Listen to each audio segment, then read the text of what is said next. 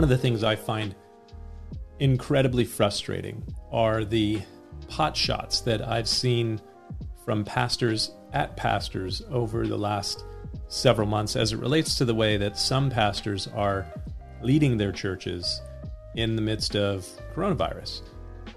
I've been a pastor for 21 years. For nearly 13 of those 21 years, I've been the lead or senior pastor at Cross Connection Church. And I've always tried to speak well of other pastors in our community, especially from the pulpit. Those who attend Cross Connection Church know that I've prayed for other pastors who serve in our community from the pulpit, and I've prayed that God would bless them and their churches and that their churches would grow at the same time that our church would grow. My goal has always been for the Big C church, the larger body of Christ, to grow. So I'm not in competition with other pastors and other churches. I I do not see it as a zero sum game, reaching people in the community. There are, here in San Diego County, 3.2 million people. There are nearly a million people within a 10 mile radius of the church that I pastor. And research done by the Southern Baptist Convention's North American Mission Board back in 2010 showed that less than 10% of the people in San Diego County are connected to a gospel preaching, Bible focused church. So let's just say that there are a lot of fish in the sea. And we need all of the churches that are gospel preaching churches, Bible focused churches. We need all of those churches in our area to grow. And that's true for all across the United States, all throughout the world. So, back to the pot shots. 2020 has been a challenging year for everyone. But I think it's been especially challenging in places like California, where the governmental response to COVID has been shall I say, more aggressive than in other places. Business owners are struggling to keep their businesses open. Tons of people have lost their jobs or they've been furloughed. My kids and the kids of pretty much everybody in my church have been forced to go to school at home. Most of us that are continuing to work are working from home unless it's entirely impossible to do so.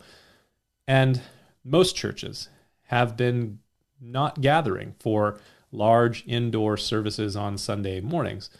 I'm not sure that people realize how difficult that is for a pastor. Now, I know there are those that will say, well, Pastor, you just need to open your church.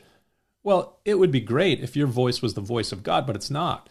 Myself, with the other pastors and elders of and of the leadership team at our church, we've thought and prayed about this and it seemed good to us and to the Holy Spirit to continue to minister as we have online and in small groups. And for the last, I don't know, six or so weeks, uh, we've been having an outdoor gathering on Sunday nights as well.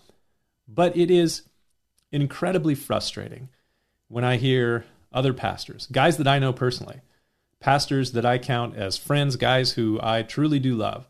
It is incredibly frustrating to hear them say things like, if your church is not open, you should find another church.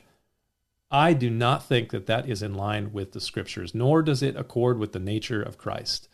I have never told anyone to leave their church other than for clear violations of Orthodox doctrine, for heresy. Furthermore, it angers me to hear people say that we've shut down our churches and our society for a sham or a lie. Don't get me wrong. I may not agree with the way that some of our leaders have responded to COVID 19. In fact, I'll go so far as to say that I do not agree with the way that some of our leaders have responded. I think that most politicians are deathly afraid of doing anything that could be detrimental to their future tenure as a politician. So they are hyper risk averse. It just is what it is. That's, that's the way that they are wired. But their hypersensitivity to risk does not mean that COVID 19 isn't real. Yes, it seems clear that most people that get coronavirus will survive. Yes, it is deadly for a much smaller segment of our society than we first feared. And we should all praise God that it is more survivable than we first feared. I heard someone recently say that the current shutdowns are unnecessary and that our hospitals are always full this time of year.